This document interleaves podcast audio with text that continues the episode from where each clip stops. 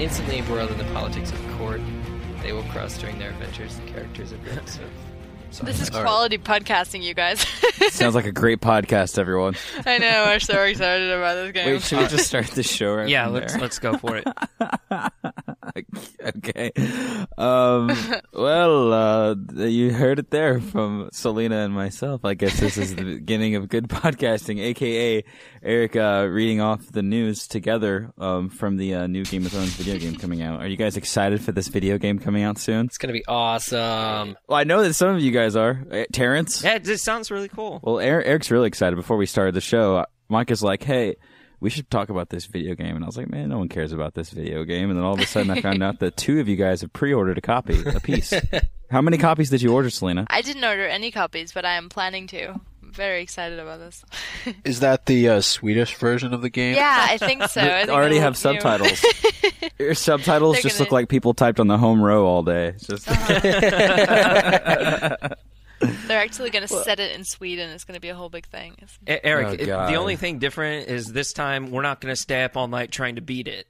Yeah, yeah, not like Mario. Did you guys ever beat it? Did you guys ever beat that game? oh, absolutely. Yes, yeah, yeah. like the next day, it was awesome. Did you get Yoshi? Did you get all the We stars? got Yeah, Yoshi, yeah, and he said thanks for playing Super Mario 64. It was awesome. Game of Thrones game. I'm getting it for PS3 because the guy advised me. The guy at GameStop advised me. He says, "Hey, the graphics are going to be marginally, but importantly better for PlayStation 3." And I said, "All right, I'm going to do it." So pre-ordered. Got that coming out May 14th. I'm going to be there at midnight. They're having like a. They're actually having like a barbecue. Or uh, Barbecue? they, You guys they never having went to one of stag? those? They don't have those. What are they roasting people's heads or something? I was about to ask, what it's are a, they roasting? It's a dual release. Actually, it's like a triple release because Max Payne 3 comes out the same day.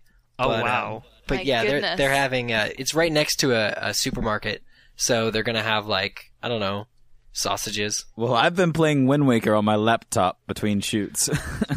oh, wow. Can you play that on the laptop? yeah, I have a, an Xbox 360 controller hacked, and when I'm not like between filming, when everyone's like setting stuff up, I just I just disappear with my laptop and I play like Tony Hawk's Pro Skater and like Wind Waker. Ah That man, is so exciting. I guess we should tell people what we are. We're Game of Owns. We haven't actually Well, yeah- introduced yeah, this we are podcast Game yet of today. Owns. Yeah. Game it's of not a gaming of owns.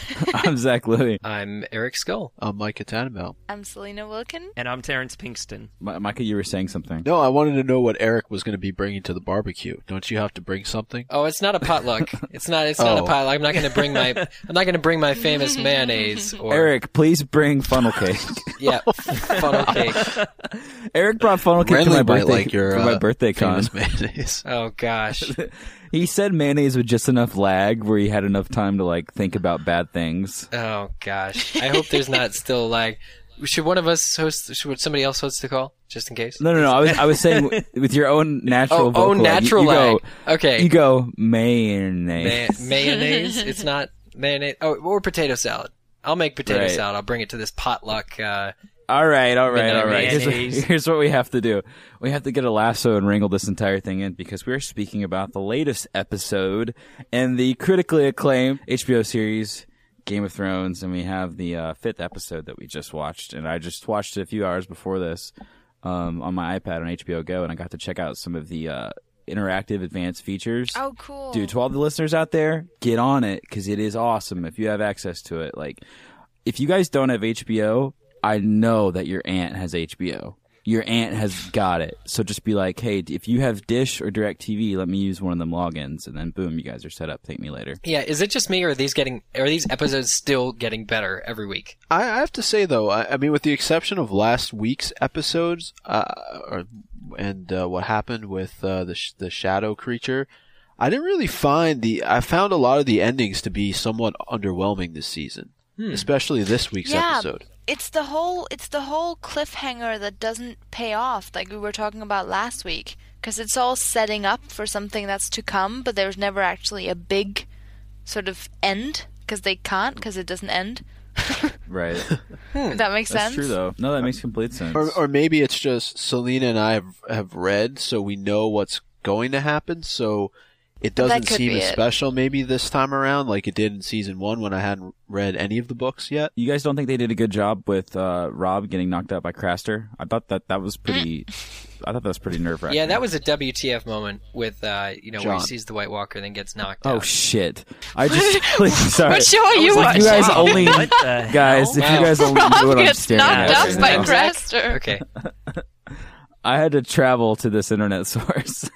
Jesus. No, but I mean, speaking from from my point of view, I thought that this week's uh, cliffhanger or this week's ending, you know, had some interesting implications. Um, you know, you guys, if you want to talk about it, I mean, I think that uh, was Arya like enjoying that she had this this servant now, this this knight who can kill people for her, like. Did she really enjoy that she just got the tickler killed? Yeah, Yes, I mean, it's scary, No. but she's got the power now. I mean, that's got to be for someone who's been through so much as she has. And she know she said in early in the episode, everybody dies, and suddenly she has the power to to cause that. I think that's pretty. That must make her feel pretty powerful. Well, see, I, I think she said it, but she really didn't believe it. Uh, whenever she was talking to uh, Tywin, which we'll get to in a little bit, but uh, I don't think she really believed what uh, what he was saying. Whenever he said, "I'll give you three lives," because you, I mean, I'll take three lives for you because you know you gave three. But the question is then, if she had said Tywin, would he have been able to pull that off? And and and, and sec- Ah. second question is, second question is, doesn't he count for three anyway? But you know, just thinking like, would he really have been able to pull it off? She said the tickler. Okay, the tickler's like nobody. He got pushed off a balcony. You know, so what? she just wanted to see if it would actually work. You But know, it did. He- That's weird because she was smiling at the end. She was like, "Yeah." So well, she looked up and she saw Jaqen H'ghar just looking like a total badass. Yeah. You know, because she was. I think she did doubt it at first because that's kind of an unbelievable thing to happen. But he was like, "Hey, I have honor. You did a good thing for me, so me and my boys are going to take care of what you need taken care of." Like they know that below the surface, there's a lot more to her, and they hinted that. He was like, "Well, you're definitely hiding something," Yep. and. But I'll kill somebody if you want me to, and I guess the tickler's a, a worthy first target. well, he did try to kill Gendry and would have if Tywin hadn't showed up. right. Yes. But did you catch that line though from him, which I thought was a nice tie back to season one, where he says only death can pay for life. Yeah, Mm. yeah. Yeah, I, that was. I'm not um. Yep. I'm not a big fan of the way he speaks. Like I'm not in the books either. Like it just like really annoys me. But it just really like throws me off. Do you smell what H'ghar is cooking? No, no, he By always speaks in the uh, was it the first person? Yeah. it's like yeah. a man mustn't know what a girl is doing. I'm like, it's not ah, it's you. I don't know. It's just like- Well, language issues aside, yeah, I, was, Um, I I- felt I felt personally offended in this issue in this episode. Speaking of language issues, when um, in the scene between Stannis and um, what's his face, Davos. and uh, yeah, and Davos when he was like, Stannis was like, "Why don't you like her?" And he was like, "She's a foreigner." And I was like, "Excuse me."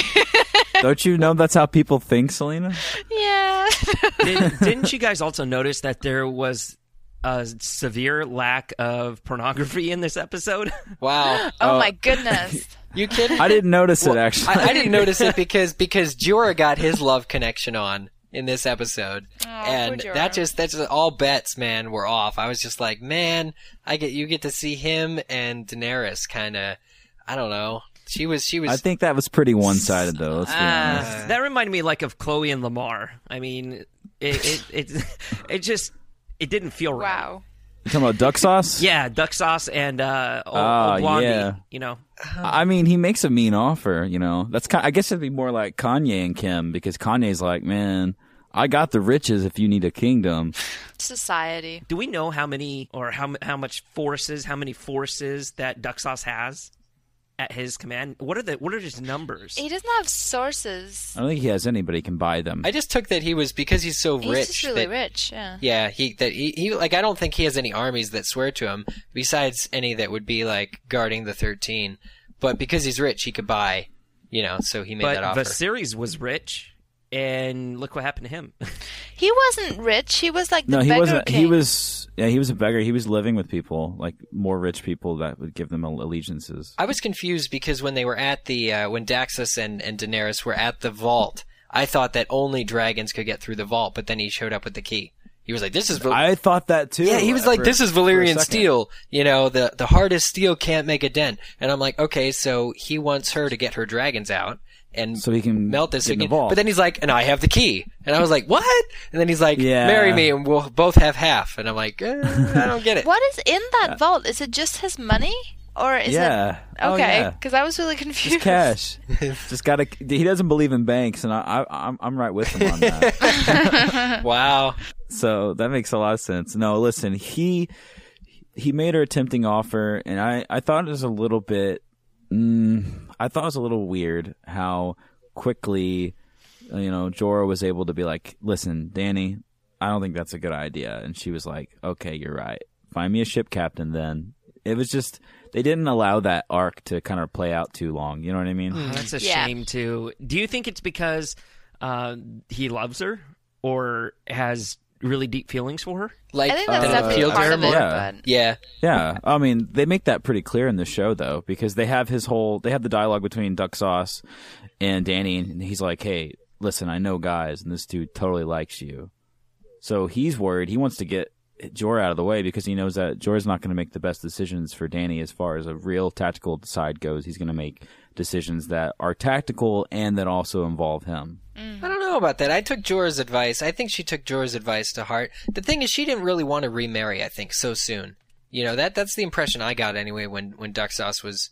Uh, Jorah is giving her advice that's not completely tactically driven. It's tactically driven to a sense, but it's also driven a lot to his own personal interests. but isn't he just doing? I, I, I'm saying like his advice to her in this episode really did. I think was the better choice for her. I understand that it involves him, but I, I think that he, you know, on the whole, because he's her protector, he's taken it upon you know himself to be her protector. That that's Right. kind of a given that anything she would do, he would do. But I kind of get what you're saying. I mean, he would be less no, important. he he didn't. There was, there was a piece of him that believed that if you get the help of these people and their money and you buy an army, there was a piece of him that believed that that was partially a bad idea. But from where they sit right now, having no money and nothing to them, having an army bought for her and having enough money to do lots of things bought for her just for marriage would be an excellent decision for her because she could do a lot on it very quickly. And she was talking about how the time was now. But another reason he didn't want her to do that was because he loves her and because he doesn't want to see her marry someone else. You know what I mean? Mm-hmm. I think that was made pretty clear last season too when he saves her life. Remember, he's a spy, and it said as much in the first season that he sent over there to essentially aid in her eventual demise. So it's clear that his personality has completely shifted, and because of how he feels about her, I think that that's the entire reasoning behind it, and, and mm. why he chooses to save her life in that marketplace. But at the mm, same time, Yep. I think he really does believe in her ability as queen. You know, he really does believe in in her as a person. Yeah. person. he he had that line like once you know lifetimes go by and somebody who's born able to take the throne deserving of the throne and you know able to control it the right way you know lifetimes go by that never happens but he Yeah. said that she could do it because she has the heart He's hitting on her. He- well, He's hitting on her. Yeah. so, you guys so have- that's it it's just bullshit it was bullshit bullshit it's just though. I don't think We it's bullshit. it. I think I don't think it's bullshit either. It, it's true. It's true. It's a true statement. do But you think that she'd be a uh, a heartful kind of caring ruler Definitely. I don't think. I mean, I'm- I'm I think Team that she's the worst out of all of them. Honestly, Really? Really? No, I, I, I really think that she would be good. I mean, she's a she's she has she's basically just causing trouble. We have all of these, and I and I I like Daenerys, but I'm thinking about we have all these sections of people that are chasing for the throne. We have Rob doing his thing. We have Stannis doing this thing. We had Renly doing his thing. You know, we we Oh. ha- the way I look at it is Daenerys is causing all of this trouble, and she will eventually cause all of this death because she feels like she has the rightful claim to the throne. She is a Targaryen. It was usurped incorrectly, and she wants to gain her place. But I mean, geographically speaking, and really every other aspect you can look at it, she has basically no claim in regards to what everyone else has that's going toward the throne. That being said, we know that she wants to cause trouble. She wants to cause shit. She's been quoted over and over. I will, you know, fire and blah blah blah. It's just I don't know. I. I, you can't look at her decisions and see them as honorable if you can't look at Baelish making honorable decisions. They're all doing the same exact thing. So, do I dislike her more than everyone else? No, but I don't. I definitely don't her, hold her at a higher regard than everyone else. But she does seem to care more uh, for her. About who though? well, Her uh, about her, uh, yeah, her constituents. I mean, I mean, she she's very faithful to the people that are faithful to her, and she likes to, you know, she she feels for those people. she takes care of them. She calls them blood of my blood. You know, she's she's really just that person that cares so much about. The other her. thing is she, she didn't she didn't want to be there. Her brother sold her to you you know the Khal to begin with. She was Right, right, raped right. all of season one, and eventually she did get a kind of ownership of it. You know, owning. She she didn't she didn't just sob and say, "Oh, pity me." She actually you know took it upon herself to really look out for what she thought would help her tribe. When the Khal died, which also she didn't want, you know, and then she would birth dragons, which was totally unexpected. You know, yeah, she's got a little bit of, uh, a, you know, this, uh, indignant, you know, air when people try and cross her because she feels, I think, that she's been through a lot and that maybe, you know, that her people deserve to live and it, as much to live as anybody else. And the other thing about her and her, like, birthright and stuff, like, she's been raised on that since she was a kid. Like, that's all her brother talked about, you know, while he was alive was, you gotta take this back. Or actually, he said, I gotta take this back.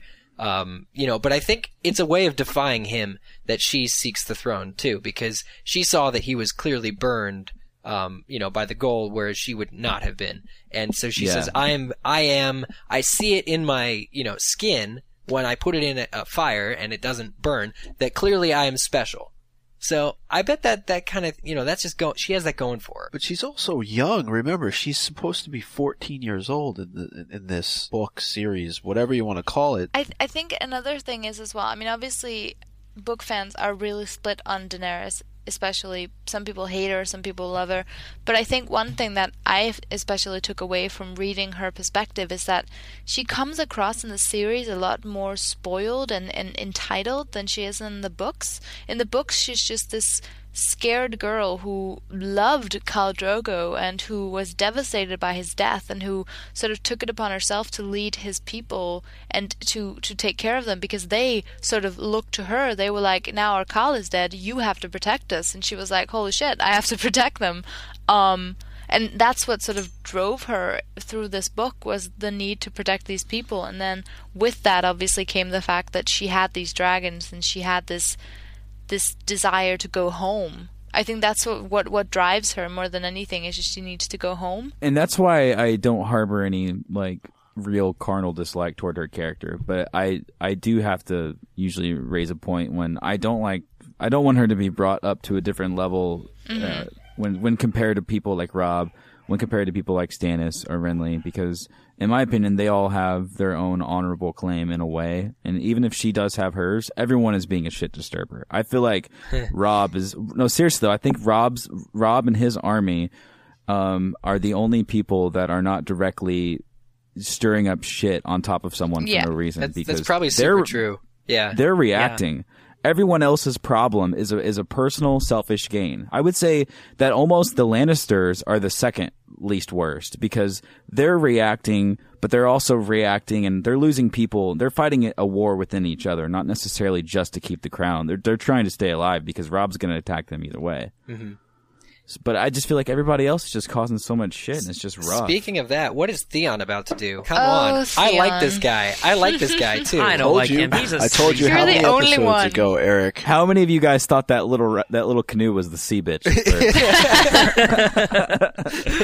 It- the whole crew didn't even fit on it. The the the best the uh, first mate had to like go separately. All right, so I'm an idiot. No, no, no, no. You're not. I'm saying that could have No, been the sea I bitch. That would have been terrible. I really thought that was the sea bitch. Oh my God. Yeah, I'm slow. essentially Theon's going to you know plunder and loot and rape and all this other crap you know the these villages and god that's just not even right even in you know modern day warfare Well, that's the uh, that's what they No, tasked not Not even. modern day war. Modern day warfare. It- even these days, it's not okay to rape women. Especially not Oh, okay in modern day warfare. I think we got what you were saying, Yeah. Derek. No, I got thank it. Thank you I'm, Yeah. I'm glad you guys can interpret that But damn, like what? Okay, so this first mate is like the only guy, only guy who paid Theon any attention. Um, and together they hatch this this crazy plan, which he likes. In the but like watching the scene, all I got from it was that they just wanted to get Stark's attention.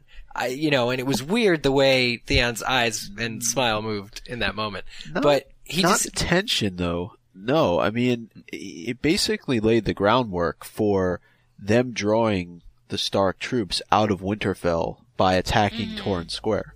And they want to then attack one And then if Winterfell doesn't have any troops, right. you can Spoilers. Uh, yeah, I that's Winterfell. Right. I didn't Yeah. get that far. Like, I didn't get that second part of it. Of, of like they're they're drawing the troops out specifically out of Winterfell so that they can get Winterfell. I didn't get that from the scene, but I, I I believe it. You know. How, I think it was how- implied though, if, wasn't it? If you didn't, It was implied, yeah. Okay. if you didn't get it from that scene, did you get it from the um? I don't want to be The spoilery. three-eyed raven. Yeah, the three-eyed raven when Bran got had that dream different. about water flooding Winterfell. What did you? Did you I make got something that should have been so obvious That- to me.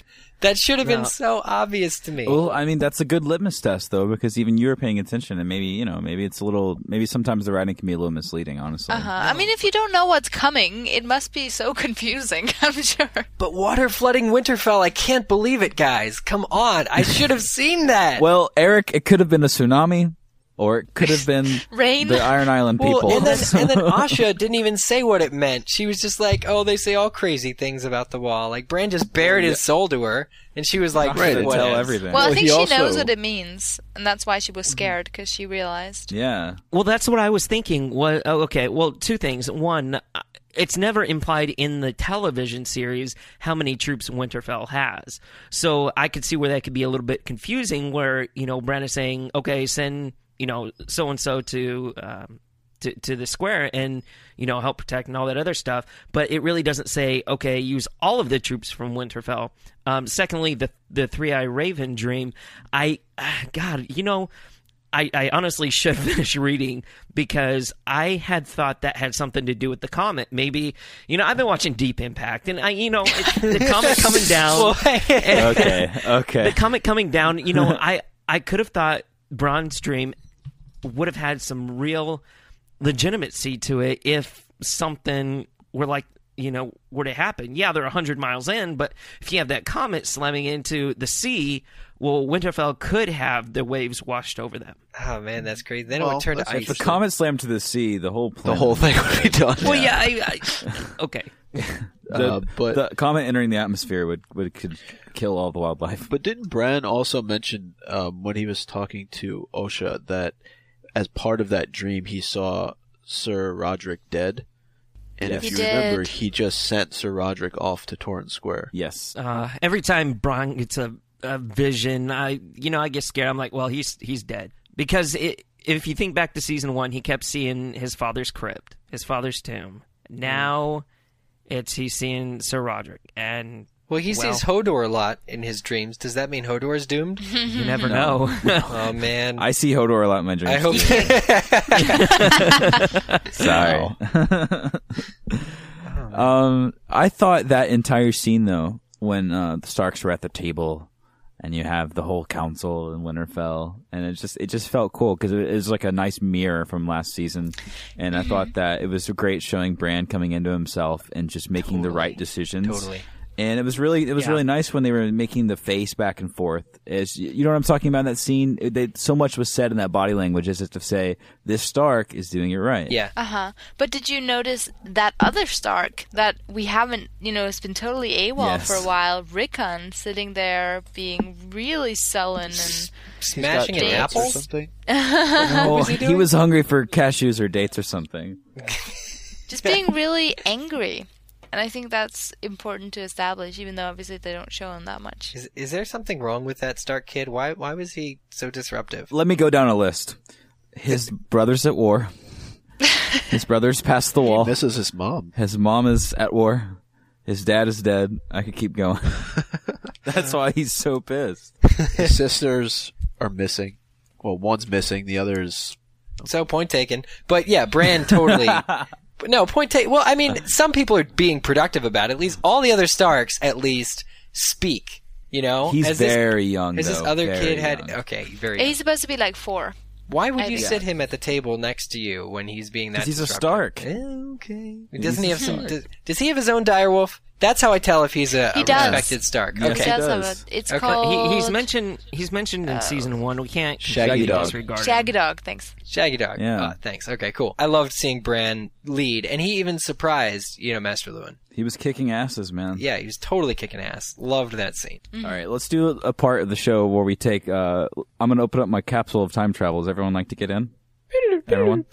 Yeah. Everyone, we won't play the TARDIS sound effect this week, though. Okay. Oh. Okay, not scare me half to death. Yeah, right. No, those tweets were amazing. Selena, Selena tells me that she's out just getting her yog on, just yogging and sweeting, eating some A yogurt while she's Sweden, yogging. yes. And she uh, heard the TARDIS from our sound effect to go say uh, happy birthday to Eric. And she said, "Well, uh, you know what? Why don't you just tell what you said?" Okay, I will tell you. I'll tell you what I did. I heard the TARDIS sound, and I stopped up, and I said, and I looked around. She thought the doctor was coming visiting. From my ears. yeah. Sorry if none of you have watched Oh, Doc- Doctor Who. anyway. I, yeah. So I wanted to go back and talk about the opening scene with um, Renly Baratheon and Catelyn Stark. Um, I was so so so pumped, and I knew it was about to happen. But I just it was just so nice to hear, and you know that this is like typical like this is like a Harry Potter moment. Sirius is like Harry. Well, I mean, we're about to. Uh, Wormtongue is about to go get proven that I'm innocent, so you can come home for the summer and live with me. You know, talking, you know, for like Sirius Black, Yeah. Uh, prisoner, prisoner of Azkaban era. Yep. And this felt like the same exact moment when when Renly was like, "All right, listen, Catelyn, I'm gonna be real with you. We're gonna win the war." And I like Rob. I want Rob to be my friend, like Ned was my dad's or was my brother's friend. So he can be king in the North. We'll fight together, and then we'll hang out together, and it'll just be Starks and Baratheon like it's always been.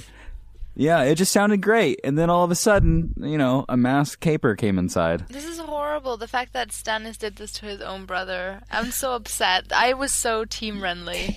I was gonna say like the fact that it, they, it's even mentioned is looking like Stannis, even in the book too.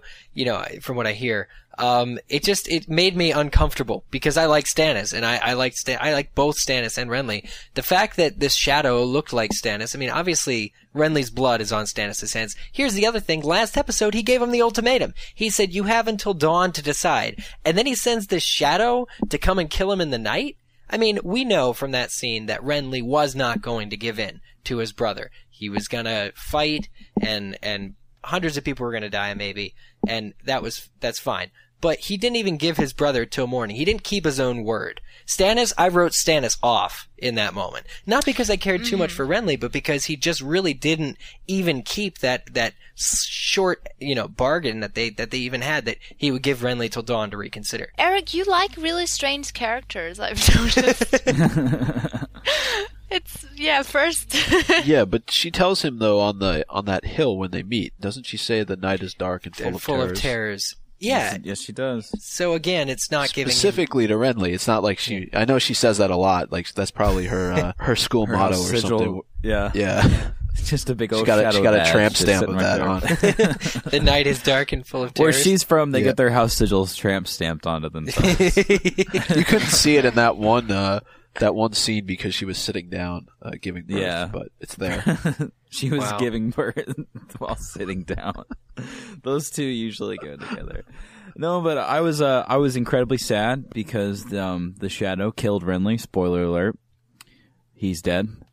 I think you're supposed to say spoiler alert before that happens. Oh, my bad. I'm not used to doing these things. it's okay. I'm glad it happened now though, because now we can talk about it. It's been one of those things that we've sort of had to skirt around. Like we we're all been like, "Yay, we're so excited for Renly to fight for the throne," and we're just like, we know he won't. So. I know. I just can we just pretend that it never happened, and we just make another deal with R. R. Martin. Bring back Ned Stark. Bring back Renly. We'll be happy. Yeah. Should we just pretend that they're on like an island somewhere and be like, I wonder how they're doing. We didn't see them this episode. That's a shame. Maybe next episode, you Or know? maybe maybe this whole thing is just one big flash sideways. What do you guys think? Oh man, that'd be awesome. I, yeah, like, that's true. Yeah. anyway, We're, uh, I'd be looking Baelish, for the failsafe key. Baelish walks in. Loras and Margaery are just you know getting their sad on, and you can see how pissed off the Knight of Flowers is. Ah. and you can see how melancholy. Margaery is. What are your thoughts on this scene, hmm. fellers? I love Margaery so much, and it's so funny because again in the books she's like not even she's not anyone really at this point. But when she when uh, Baelish said, "Do you want to be queen?" and then she said, "No, I want to be the queen," I was like, Oh shit! "You go, girl." I, I don't know. Does she really have that much of a chance? I, I guess I don't know enough about her from having not read. Well, it- she I just needs to marry the right It's person. a bit of foreshadowing. oh, jeez. It's So like a plot mechanic. It's what they do in TV Yeah. shows. They foreshadow. Yeah. Well, so essentially, she's going to try and shack up with somebody who's got a good chance of being the you know the the real king, right? I mean, Mm-hmm. I don't know. It just doesn't that make her look bad for? AKA Joffrey. Well, doesn't that? oh shit! Man, spoiler alert! Doesn't that make her look No, I'm bad? just though? saying he's the king right now. Yeah, Yeah, that makes sense. doesn't that make her sense. look bad for coming off of like she's a widow? She's recently widowed. She should mourn for a little while, right? Or Yeah, but they I had guess never had I think either. there's gonna be Yeah. a there's gonna be a yeah a, s- the, a the stipulation impression that I got was it was all a complete sham. She's um, more sad for her brother, if anything. Yeah, yeah, because that was, I mean, I guess it was his lover. But the thing about Loras too, like, man, he he almost killed Baelish with his sword. but Baelish's advice to him was the same thing that Catelyn's advice was. I thought that yeah was to Brienne was, uh, you know, you're no use. Like revenge can't be enacted when you're dead. Like you, you, you know, you're better alive. And Baelish said the same thing to Loras, and then in the next scene, Catelyn said it to Brienne. So I don't know. I, I was sensing kind of a recurring theme here of live to fight another day. Um, but when you got a shadow monster coming after you, I guess you really don't have much of a choice but to kind of Well, survive. Brienne and, and Catelyn didn't have a choice. They needed to get out of there. Yeah. Uh, otherwise, they were going to be dead without question. I mean, Yeah, that was a smart decision because no one's going to believe that a soul-stealing shadow demon just walked into your camp and stabbed the king. yeah, that kind of probably true. So we had a nice little exchange with Tyrion and Cersei uh, when they were getting their chat on about Stannis. And um, no, I- Micah put this here in the notes. I'm gonna go ahead and read what he wrote, but he just said Cersei just doesn't seem to get it. And I think that if anything, what we're given in this scene is just a big handful of fact saying, "Hey guys, if you haven't figured it out so far." Because Joffrey is the king, the Lannisters are really starting to lose their shit. Like, is she not going crazy, you guys? It seems just a little bit. Of course Yeah. she's going Yeah, she crazy, is. but how far how, how far crazier can she get?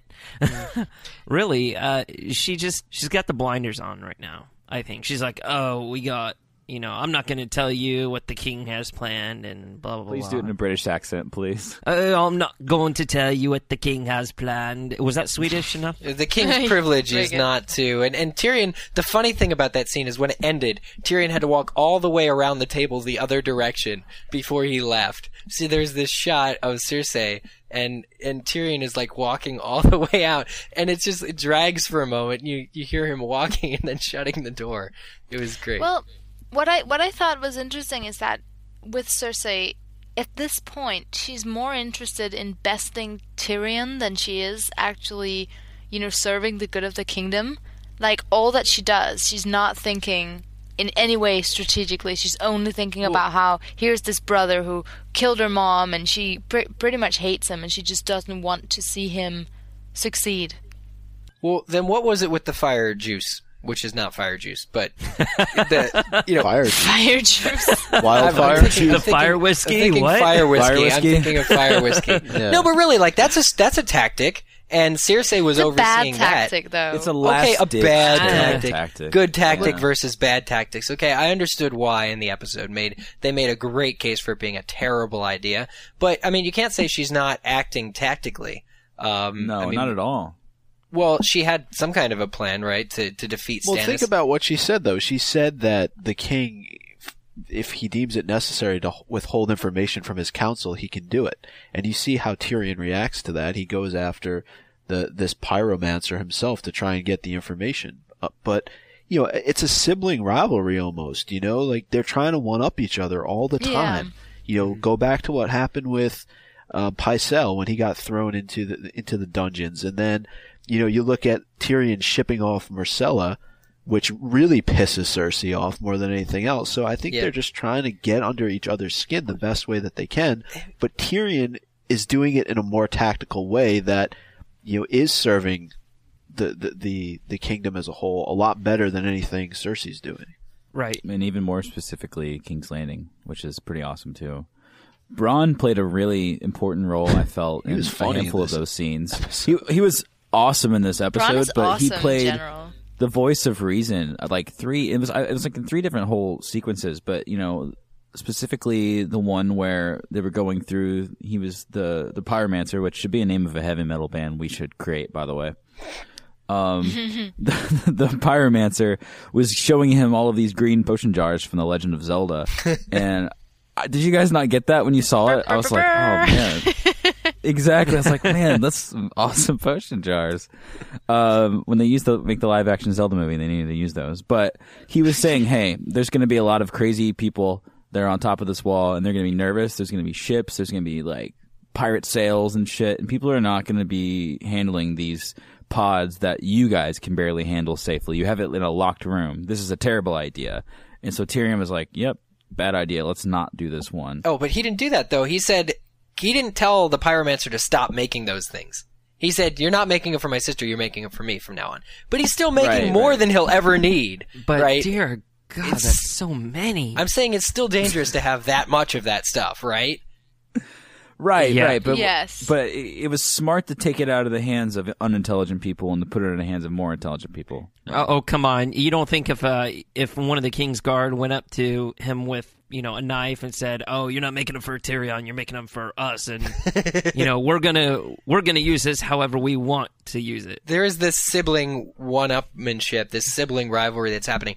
But I don't think that Cersei would have hid what Joffrey's intentions were with any of the other council. You know, whoever's still left. You know, I, it is just her and Tyrion. It's not like they can't fight a war because Cersei is, you know, not telling anyone anything. It's just her issue with Tyrion, and uh, he takes that very well, from what I understand. So I don't really see it as being like a leadership problem. You guys don't see it going beyond just Tyrion. You, I I feel like she's becoming more reclusive because I mean I think they did did a really good job of painting that with her watching the girls outside. It made her appear as if she's turned into some sort of this older nesting lady where she's just like looking around, scared of everything now because she knows her world is falling in around her. I got that a little bit because she does bring up Mar- Myrcella e- even in this episode to Tyrion. Like she's still really worried about that. She's like, "What are you going to box her up like any day now, right?" And so she's still worried about that. I got that, but because she's still sleeping with that young boy, I I, I, I took it to mean that her her habits are relatively unchanged. Um, because you know Tyrion's got this great new confidant, a great new leak in you know an insight into what she's planning, and so she hasn't stopped seeing him. In fact, if anything, she she does everything in front of him because that that drives Right. the plot forward. So as long as he as long as they're still seeing each other, as long as she's still getting her rocks off regularly, I don't Right. think I don't think that she's distracted enough. Is what I'm saying to to to say, oh, she can't make a judgment call. What do you guys think about Tyrion's new nickname that we learned from the town crier? Oh God. Oh God, loved it. jeez. I Devil sad. Monkey. And here's the Demon thing about. Tyrion. Demon monkey. Demon Monkey. Here's the thing about Tyrion. He didn't cut the guy's head off right then and there. He's the hand of the Right. king. 'Cause He he's totally a could. good And he was offended. He was genuinely hurt. But he's just like, no. And, and here they are. They're, they're, I don't want to say they're blaspheming. They're, you know, they're tr- speaking treason. And, you know, part of that, that little part that we love so much in Tyrion for, that's like slightly self-deprecating is like, well, you know, my brother and sister are sleeping together, so I can kind of take hand, handle this. Even when like, it's against him, he still lets this guy live. Like, I didn't, I didn't get that, but I mean, that was kind of cool. It's because he's a good guy, essentially, and it's you know what he said. Why are they blaming me? I'm trying to save them. You know, he was genuinely really sad that they didn't see it, and I think that comes from Tyrion. Just ultimately, you know, he's so clever.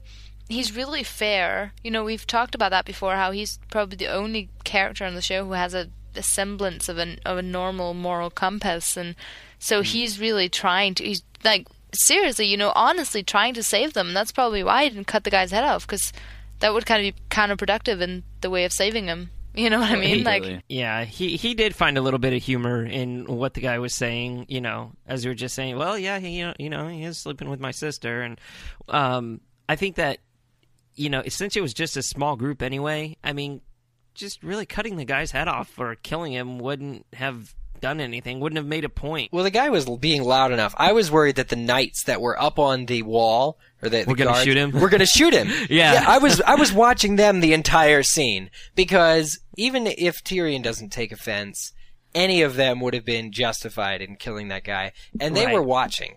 Like they, Well, they yes and no. It can't have that crazy martial law, or you're gonna have a revolution on your hands. There's more people than guards for sure. I, I guess what I should have said is that Joffrey, if he were there, would have done that in a heartbeat. Oh, he yeah. would have. Oh, he would have yeah, kept the guy alive slowly, uh, you know, killing him for the next year. But you know, it, it's just. I, I think that uh, those guards did look like they were about to take it into their own hands. For me, But for me, I, I was surprised though that Tyrion didn't know that it was him that they were talking about. I was almost expecting Tyrion to turn around to Bronn and say, "He's talking about me, really." Like I didn't know that, you know, like because he's such a smart guy. Like who else do you think he would be talking about? You know, uh, a, you know, a demon monkey who's about. He just doesn't want to believe that they could really be that stupid, I guess, because, you know, he is trying to help them. And I guess he doesn't, you know, he just thinks, obviously, they'll know that I'm trying to help them, even though they couldn't. But I don't know. I thought like they that he was genuinely sad about it, though. yeah, I thought they were talking about Joffrey at first, just me, and then they said that it was Tyrion, and I was like, oh, okay. I couldn't even really understand what the guy was saying at all. we do need subtitles on Game of Thrones sometimes. I think. So far away on the other side of the planet, we got to hear a, a lot of interesting backstory on a certain character um, that we'll talk about here in a sec. But I really liked. I want to bring it. I wanted to bring it up before we moved on, but um, I thought it was a really great tool within the show. I know I like to mention a lot of the filmmaking tools being that coming from my perspective, but something they did great in the uh, production of the show was Sam's entire small monologue about just a long spout of Westerosian history. And I thought that was a great way to give the audience that's more passive, that isn't reading the books, just a whole lot of backstory without reading a bunch of the books. I liked that a lot. Um, Yeah. Particularly because, you know, living in North America, we have the same or similar history of people coming here, you know, to escape and that kind of thing. I was just like, oh yeah, that's super cool. Like even in Scandinavia and, um, you know, the North, you know, well, I'm just thinking like the Nordics and the, and all, all that stuff. Are we like the wildlings I- no, I'm not coming even- to invade I'm you? even gonna s- say anything. No, that's I'm saying in general, um, the idea of people traveling to escape, you know, um, with White Walkers, like ancient White Walkers, or whatever they were running from, you know, Our it's just like it's it's the origin of all people, really, on this on this planet. You know, why are we where we are now? Well, we moved from somewhere, we migrated, we we beat the odds. You know, we beat the. I'm glad eventually they found warmth south of where the or wall is. North America's case, we came to where people couldn't tax, and we got a whole bunch of fields and sold the fields to people for money. Exactly. But I, I keep every episode with the the Night's Watch. I have to be reminded what they're doing north of the wall, like to begin with. And then I have to wonder why in this episode they're like, we should go back and defend ourselves. Like we should go back to the wall. But I'm like, isn't your mission that important that you can't just power forward? Micah, you want to take this whole Mance Rayder part? Yeah, no, I, I I agree with what you said though. It's really great how they've incorporated this this history into the series because you you only get so much screen time to be able to kind of give that backstory, and you know you kind of get this picture of the fact that these guys are traveling beyond the wall, you know, hours upon hours, days upon days, weeks upon weeks, and here you have Sam, you know, and they yell at him at one point, you know, basically saying that oh you read it in a book or something like He's that. It's like So- Fat Hermione. yeah, so you can imagine these guys are traveling all these Fat all these d- hours and days. You like and it. All they're hearing is the knowledge that Sam has gained from you know reading these books, you know, from back from back at the wall. So I've read about it in Hogwarts history. that'd be a little creepy if he said that history. though. Um, yes. Gilly would like it here. The other thing is he's ra- Oh. when he's not raving about Oh, books, yeah. he's raving about his girl or his Oh my- his his lo- his thimble holder, his thimble keeper. He drank some Amortentia. He's oh, gone. jeez. now. He is. Yeah, he's Does that make. John Harry? I think that's a good fit. Yeah, exactly. there you go. He's like Ron and Hermione in one character. You have to give me that. oh God, that's perfect. but you can tell like how cracked out he is because they're in the middle of like the the frozen tundra, and and he says that his girl would like it here. Oh Yeah. yes, you would. Yeah, so he's he's uh he's a coping mechanism though, right? I mean, Uh, I think he's just bored. I was gonna ask something like a bit kind of on topic, but kind of not, and kind of embarrassing, seeing as I'm one of the people who have read the books. But I am really confused. I don't understand the difference between the right, the whites, and the White Walkers, because I thought they were the same thing. The zombie people. the whites are the people, and listen, I this is what I've gathered, so I'm going to try to give my perspective from the show when I've read the book so far. So listeners that are super legit. and way way more legit than me, please don't make fun of me on Twitter because I'll feel really bad. but I think that the whites are the people that have been reanimated, and, and I'm not sure how. Probably Yeah. some sort of sor- sorcery on the White Walker side, which may have a lot to do with the babies that they're taking. Not sure. And I think that White Walkers are just inherently those badass things that I still know nothing about. If I'm right. That's a good point. That's ve- I, think that's just- well I just- articulated. I just don't get why you know they're so scared of the White Walkers, but they're just like, oh well, you know, we face this white. I'm like, why aren't you scared of the whites? The whites are terrifying. Well, the whites. The other thing is the whites are proof that magic still exists, right? I mean, a reanimated Yeah. corpse. Come on. So people, I guess, all over Westeros right now, I think in every city, are learning through their different ways that magic is still around. You know, I mean, Right. and and that's that's actually really interesting. I think to me, you know, not not only the dragons, but everything's coming back. I think George R. R. Martin just decided he's like, I'm gonna see how badly I can fuck with people um, with with words that start with W. I'm gonna take Yes. the wildlings, the whites, and the White Walkers and stick them behind the wall and uh, see what happens. That sounds like a porn, actually. I mean, No, I thought. Tyrion Bronn and the Pyromancer sounded a bit. Uh, oh yeah, he wrote that in the notes. That's the only reason I thought of that. By the way, people, Tyrion Bronn and Pyromancer sounds like a porno, but isn't. In quotes. Wow. Micah writes his jokes into the show notes. We know they're coming, but we still can can't. Just our think- but the great thing about it is he's so he's so like giving. He's like, guys, take this. I won't call Yeah, you out. go Go, on. it. Go, Go for, for it. it. You just get your, he's like, I've been doing this for a while. you just uh, take a joke. Now, while we brought up the uh, while we brought up the the pyromancer, I wanted to bring up: isn't he the guy who voices the audiobooks for Game of Thrones? Oh, oh yes, you're right. He is. I'm. I'm, I'm All right, well, I've got a bone Good to pick with him. no. No. Anyone's ever read that? Anyone's ever listened to it? No. We talked about it, though, didn't we? Yeah, on an we did. Yeah, we did. Yeah, well, it may have been the first one. No, really, his name is Roy Dotrice, um, and and he uh, he he voices the Game of Thrones audiobooks. Actually, all of them except for I think one of them, and he's playing the pyromancer. So that's Well, good for that's a very interesting note that they brought him onto mm-hmm. the show. So that's super cool. I wonder if he does the same voice in the show that he does in the book. No. What for, do you mean? Do you mean for the pyromancer or what? Yeah, yeah. Oh, yeah. What is the pyromancer's voice anyway? If he's, I wonder. I bet. It's, I bet it sounds very similar. Don't you guys think? Probably uh, Probably. not Pe- this. people like him though, people Yeah. like him though, who voice audiobooks, people like you know, him, Jim Dale. I'm like, man, there's only so many voices they could possibly have in them, right? Right? But then, Right, they're I- but then the no, thing is, believe me. yes. they Yeah, like- agree to sign on for these series, and only more and more and more characters come out of it. It's crazy.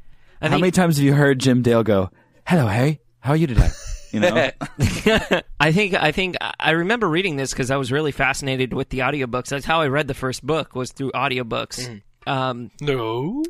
so Was- you heard the first book. Well, well, he, here here's the thing. Um, I was I got really intrigued with Roy Dotrice and if he really did, you know, in fact, do all of the books. So I started to read up on him a little bit, and he has over a hundred different voices that he does for the Game of Thrones series. It's crazy. Wow. Roy, if you're listening, we'd love to have you on the podcast. Do all your voices. You can just do the podcast on your own. Just pretend to be all of us. Yeah, I wonder if he can do our voices. God, I'm sure he could. we don't have very telling voices. We're very we're painfully average here on Game of Owns, everyone. Aw. But in a good way that makes you want to subscribe. Yeah, exactly. No, you guys have been kicking ass as far as prescription per, prescriptions. We'll just say prescriptions. We Doctor has ordered it, and you guys have answered. Game of Owns is doing well. We were on the iTunes front page on New Noteworthy last week. Super cool. If only we can make it into what's hot, you know? or staff favorites, you know. What's that? Just, yeah, if there's any staff people of iTunes listening, Jason at have to, don't iTunes.com. Yeah, so Mance Rayder, right? You brought him up a little while ago. no, but you get some. I thought you got some cool backstory on him from. Is it Qhorin Halfhand? Yeah, uh, and they gave such good backstory on Qhorin Halfhand. They just totally turned his character into something that we could really look forward to and expect. You know, showing how long he was able to live past the wall. Yep. Yeah. I think the the viewers get some insight into him, you know, that you don't necessarily get in the books, or maybe you do a little bit. Like I said, it's been a while since I've read, but you you you get the feeling that he is slowly building an army beyond the wall that's getting ready to march south. And so now you add sort of a whole new contingent to this battle that's ongoing, you know, so now you have the king beyond the wall who's sort of rising up and who knows what his agenda is other than to just get south of the wall. You know, what happens once he's beyond there if he's able to achieve his goal. I mean, do we really see him? Could we really see him as a threatening force? I mean, we really don't even know how many people live beyond the wall, eh, much less an army. Well, I think I'm more concerned personally for the welfare of the Night's Watch, if anything. Yeah. Uh, Directly. I think that it'll probably, and I haven't read far enough, so the two of you guys may know, but for me as a viewer, passively right now, I'm more worried for the wall, not what could happen later. I think that's probably fair. Yeah, I think that's probably fair. You have to be careful with spoilers, but Yeah. yes. No. Mm. No, we don't. I mean, we could say that. I think Blah, blah, blah, blah, blah, blah, blah. Hey, and then say spoiler alert afterwards. Welcome back to book the show. I had to cut five minutes of conversation. My ears are now bleeding. But I mean, I would think about the resources that he has available. I mean, we've heard about different things that live beyond the wall already. You know, in in this season and in seasons past. Um, so, you know, think about does he have the resources to be able to rally those people, things to his cause, and you know, I mean that if I were watching the show, you know, I would kind of wonder that. I think. I was worried that I figured that he might have a fully grown mountain troll. That's what I think possible. That's what Hidden in the might, might forest. be working with that. Yeah, the forest forest giants, right, guys? Yeah. Yeah. Get your Yeah. countryside giants. What was it? Countryside giants. Eric. Countryside giants. Eric's like, I wonder if they have countryside giants. Yeah, well, he said they did. He said the Giants are out, gone. Anyway, we must move on because uh, the time is ticking. The time is just just moving on until we get our next episode of Game of Thrones Let's coming let's in. hear the hor- from the horse's mouth here. What was it Stannis talked to Davos about? Let's let's go into that. Which little, of us is the horse? A little bit more detail. Stannis is the Yeah. horse now. I don't like him Oh. anymore. Okay, because he did not. so keep, you don't like horses? He did not keep his word. He may as well have been neighing to to Renly because it just didn't make it didn't it didn't. Was he nay saying? he was a naysayer. there we go. Thanks, Zach. You closed that loop for me.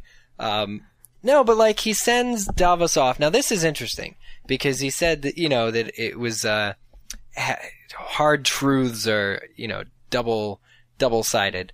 But he basically sends Davos off. Hard to, truths cut both ways. Hard truths got both ways. There you go. Um, sends Davos off to man a ship again, which was cool. But He's not just manning a ship; he's leading the battle. oh, okay. yeah, he's leading Blackwater Bay, baby. See, until we see a hundred ships in the sea, I'm not, you know, they're, they've, I think, and I'm not, not to say the production value is low, because I know that it's not, okay? Every time they introduce a new setting. But we really haven't seen that many ships on the sea yet. I'm just saying. How much you think it costs to show them Green Lanterns from Zelda, man? Those royalties are high. yeah, man. Think Those about it. dragons. I'm There saying- were dragons in this episode too. We keep Yeah. hearing about this Yeah. naval fleet. Okay, the dragon, creatures. dragon shots were great. But we hear about this naval fleet, but I haven't seen it yet, so I can't, I'm a very visual person. So I'm Well, sorry to be that fair, I downplayed it. I'm pretty sure that they're trying to save as much as they possibly can for episode nine, Blackwater. Which um, I, I mean, George R. R. Martin, he, he wrote the episode, and he's been speaking in interviews how he's really worried that they're not going to have the budget for what is planned. Wow. And I'm betting that you will see some ships in that one. So Okay. just hold tight. Okay. There'll- there will be ships. Yeah, so he's sending Davos off to die. Or not to die, to fight valiantly for him, which is what Davos would do anyway. But I just didn't like how their relation the, the relationship is very uneasy at the moment. Um, It was very underhanded what he did. yeah. Yeah, I mean the way that I understood it though too is is that Stannis doesn't really trust many of the other people that have now sworn allegiance to him. Probably the person he has the most trust in is Davos. So wouldn't you want the person that you have the most trust in leading you into battle? Um, the, what I gathered from it, and this may or may not be correct, um, I felt it was, like I said, sort of underhanded, like an underhanded retaliation, but he was also giving him, you know, it was saying like, hey, I trust you a whole lot, but But you really just brought up something really awkward, and I'm still kind of pissed off. So go lead, go lead the battle. Yeah, yeah, it was exactly like that. You, you know, you know what I think. I think that Stannis and Davos should just kiss and make up. Oh, oh, speaking of that, okay, Catelyn and Brienne were totally gonna kiss at the end of that scene where she swears allegiance to Catelyn and they're, they're like all close and Catelyn's like, I will invite you into my home. I will never turn you away. And then there's like, they're really close and they're loving it and then it cuts away. I was sure that they were about to make out. I was so No. disappointed. You're crazy. She was so in love with Renly. Oh, obviously, Oh, yeah. yeah, but Ah. she's over it now. They're traveling the countryside. She's moving What on. What made what made Brienne swear Like allegiance to Thelma Catelyn? and Louise. I did traveling not the expect- They really, totally they- we don't dumb. grieve for our dead like people do in Sweden, Selena. We move on. Catelyn only on. had to say, "Get him later" a hundred times, and then Brienne was like, "Okay, I'll swear allegiance to you instead." I like how Catelyn was working in, so she was like, "Hey, Rob's pretty honorable. You're kind of a badass. I mean, Rob's cool. Yeah. he's my kid. No, they, they really had like a heart to heart though. Like I was shocked, and I I, I like Brienne now. But um, what made her swear allegiance to Catelyn? I don't get it because it's like one thing to travel with She somebody. just The relatability, I the relatability. she She's a- respects and honors. she's a knight as well, and I think she needs someone to fight for. Yeah. Otherwise, so that's what gives her purpose in in life. yeah, to- exactly. Yeah. Times Yeah, were different. Plus, she was there for over that there. whole conversation between uh, Catelyn and Renly when Renly was talking about Rob. Um, you know, so Right. maybe that had a bearing on it. That's the other thing. But since Brienne was inducted as a member of the Kingsguard of Renly's Kingsguard, is that the right term? Um, you know, she's the only one we've The seen with the Rainbow him. Guard. Yeah, the Yes. Rainbow Guard. That's Is right. no that's more. right. Okay, but she she's the only one we've seen with him. So did he not have any Rainbow Guard before? Because like she's the only one in the tent. She's always around him, but she's the only one. Like where are the other Well, members of the Rainbow Guard? is part of it too. Oh, okay. Welcome Well, to television, people. she wasn't expecting to be they do attacked, things. You know, by anyone because she was just with with. They were just Catelyn. chilling. Why were they? Why hanging was she? Why was she chilling? Why wasn't you know his boyfriend Because chilling she's with them or a something? chick. She was just chilling. Come on, leave her alone. Oh, yeah, nobody expects to be attacked by their own shadow or a smoke monster with a sword through the heart. And that thing went right through his heart, man. He was dead within seconds. Yeah, he wasn't alive after No, no. that. All right, That this is is my true. This is my slow but sure move on because we we do need to transition toward the end of the episode. This Yeah, week. yeah. Um, I really wanted to talk about the party scene really quickly because I thought that the um, people that Daenerys brought to the party, they just reminded me. I've just I've seen people like that at nice parties. Stealing your shit? And- Still, yeah, exactly. Not stealing my well, stealing my shit. Yes, I've thrown a few, and that's happened. Actually, never mind. That's happened recently. Didn't that happen But- in St. Louis? Oh no! Wait, no. You you lost your magic wand, Terrence. Oh, That's I did. happened. I did. That's right. Terrence is like, no, it's no big deal. I was like, Terrence, it's the elder one. Lose this. Um, I just thought the whole the whole thing was crazy because we had the dragons, we had uh even before that we had Daenerys and her bikini cobblers. Oh, I fixed your your shoe, and the, the the it was just crazy. Like the dudes are just stealing shit. And then you know Captain Creepy Face walks up and starts to get starts to talk, and I was just like, "Oh man, she looks like a bookshelf." What? What? Who looks like a bookshelf? a second ago we were talking about Captain Creepy Face. Do you mean the girl, the woman? Yes, who was oh wearing a mosaic of Yes, face. that did not look comfortable. Right. That did not look comfortable so at all. Strange. That was Stylish. no. That could not have been. I mean, that's just that. It was. What was it like? Mike, metal okay? plates, like little Yeah. decorative metal plates, woven into. I thought she belonged in the Capitol. Yes, it's I true. bet she was That's married she to Cobra like. Commander. That's what it looked like. Well, she she gave a warning, and I'm a little bit too distraught um, to to share this warning with you guys before we leave this episode. But what was this warning? If one of the two more legit people on this podcast could say, Selena, Micah. Well, she gave it to Uh, Jorah, right? Yeah, she did. "Yeah, don't let our faith slip, you two. Why? You're the only two holding this podcast above water." God, I have no idea. It's 3 a.m. I'm excused. Hang, hang on, I'll Google it real quick. Captain No. Creepy Face. Google What image did she it. Don't say? Google well, he was image. from the House of the Undying. Um, that guy, and he wants to invite um Daenerys Pi- to Pyat Pree? that place. Yeah, and I think that's Yeah. that's really cool. I'm so looking forward to learning more about the House of the Undying. You're talking about Yeah. the girl that showed up with the. I'm gonna. Yeah, I I'm talking know what about she whatever's gonna be more funny when I edit it. I, so you choose which one. she has a reoccurring presence throughout the series. I'm not sure who she is or where she's from. It is known. She's No, it something is with not- it M, is not I known. think. oh, okay. Okay. Gosh. Quaithe of Asshai. I'm sorry. what? So nothing with M. And with that, people, we must start ending this week's episode of Game Wait, of Bones. before we go, S- Okay, Selena, Mike. I was wondering, did you were you uh, entertained by the last scene of this uh, this week's episode before the tickler died? Um, yeah, thank you for bringing that up, Micah. I was wondering how I was gonna slip Oh, in yeah. a shirtless Gen- Gendry in a conversation full of guys, but yeah, there you go. I was, I, you know, I was not expecting that, but it was very much appreciated. Arya had her head turned a little bit. I, Oh, yeah, she did. I'm very much a fan of, of Gendry and, and that um her and and Arya and Gendry's friendship as well. So it was great to get that, you know, because even though they're doing two diff- completely different things now, it was good to just see them have a little scene together and keep establishing she totally, relationship. she totally schooled him Yeah, too. yeah, yeah. She This little girl is teaching this big guy how to th- throw a sword, basically. Yeah, but she had Syrio Forel though. You know what I'm Yeah, saying? Yeah, yeah, yeah, yeah. She she knows her shit. I'm hoping that he's still alive. Maybe he's on the island with Ned Stark and Renly. Because God. her trainer really, he's Lost my favorite. He's my favorite character from the first season, and you know, because he's just. He, I guess I like the heroic ones, but then Renly. But I don't know. You're right. I do like weird. and then Theon, you like Theon too. Uh, yeah. c- currently, heroic. okay. Currently, he has not killed anyone I care about. So currently, Ren, uh, Theon is still you know a little crazy. I mean, I Except for I agree all the little you. women and children that he's about to kill and rape. Not yet. I mean, I like Theon, by the way. oh, good. Oh, good, Zach. Okay, we have something to I do like something Theon. to talk about next time we hang out. I was I was just gonna say really quickly, Eric, that I do I do agree with you that at this point in the show, I think you can feel really bad for Theon. Like I think he definitely goes through some pretty bad things. Uh, Hi, Winterfell. My name is uh, Theon Greyjoy. Yeah, you might remember me. Um, I have the sea bitch back there, and I felt up my sister. So Yeah. God, can you imagine any of these characters at like an Alcoholics Anonymous? Like, All right, let's start giving our owns of the week before we start rattling on about Seabiscuit. All right. Wow. Uh, Okay, I'll go first. I have a pretty tame one this week anyway.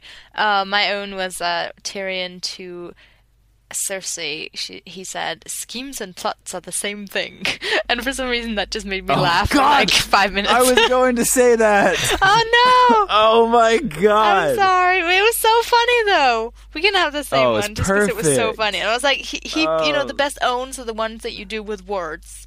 So there you go. Yeah. Perfect. Well, hey, you know what? Impressive. Nice, nice choice. You too. Mine is also uh, when Tyrion was talking to Cersei, but uh, it's about Myrcella, and he says, "Myrcella is a sweet little girl, and I don't blame her at all for you." Yeah. And she, and then she gets all pissed. She's like, "Oh, you're so clever." I have one, and if it fails, I got another. So um, here's I'm prepared. one um, is whenever um, Theon was trying to command the respect of his men, and that big old bald dude comes up to him and he goes, "I've been reaping and raping since before you left Balon's balls." yeah. That was good. That was good. Oh my god. I'm gonna start the episode with that quote. Actually, Oh, good. Well then, So I'm gonna pick a different one, Selena, because I'll be damned. I will be. I will be damned. Um, I'm gonna have to go with. uh, Don't pick mine. I realize that's the biggest risk going last, but I think my my own's probably gonna have to go to Arya and Gendry when she's teaching him about how to use the sword, and she tells him to stand sideways, and he's like, "I'm just practicing," and she's like, "Well, if you're gonna practice, you should do it right." And I just thought that was that made a lot of sense, and it was the best own. and since I can't do uh, every scene with Charles Dance in it or Tywin in it because I thought he was tremendous this episode, I'm gonna go with Jorah and Daenerys when he says, "There are times when I look at you and I still can't believe you're real." Aw. Did that own your soul, hearts. Eric? That that owned my soul. And let me tell you guys, let's let's bring it in here a minute.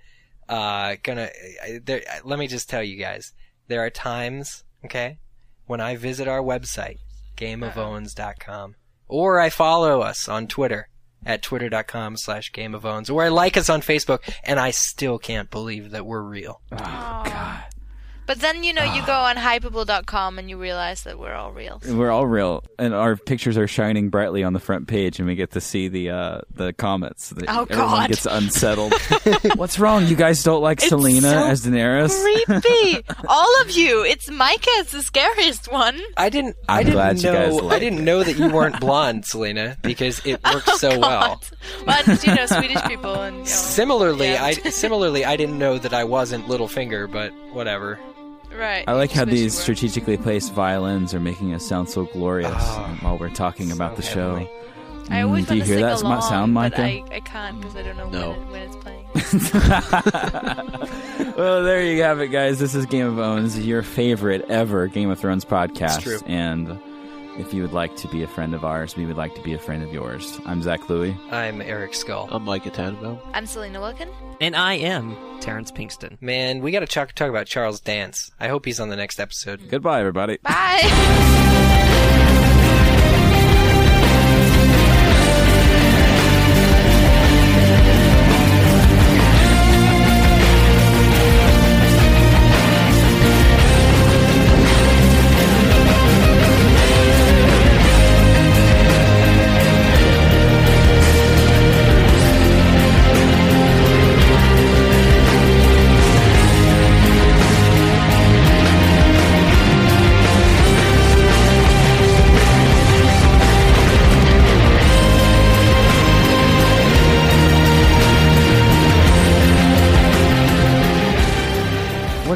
girls do? I, they were What just two like girls? just shouting at each other, trying to like. Yeah, get she's not a Daenerys' princess. attention. She's a Khaleesi. She's a Khaleesi. And I'm like, but wait, No. isn't she also a princess? And I was like, wait a minute, I'm confused. I just like the hot one. Let's be honest. Yeah, the other one's kind of. Yeah, she was. You know, it's funny. Sidebar. Um, she was supposed to die on the road. She did in the book, and I think it's funny that they chose to keep her alive. I, I thought they might do that because. So they can show she's her a babe. later. yeah, exactly. Yeah, the- exactly. exactly. you got to keep those babes close. They were shooting in Iceland. They had slim pickings. Hey, that's pretty close to mine to here.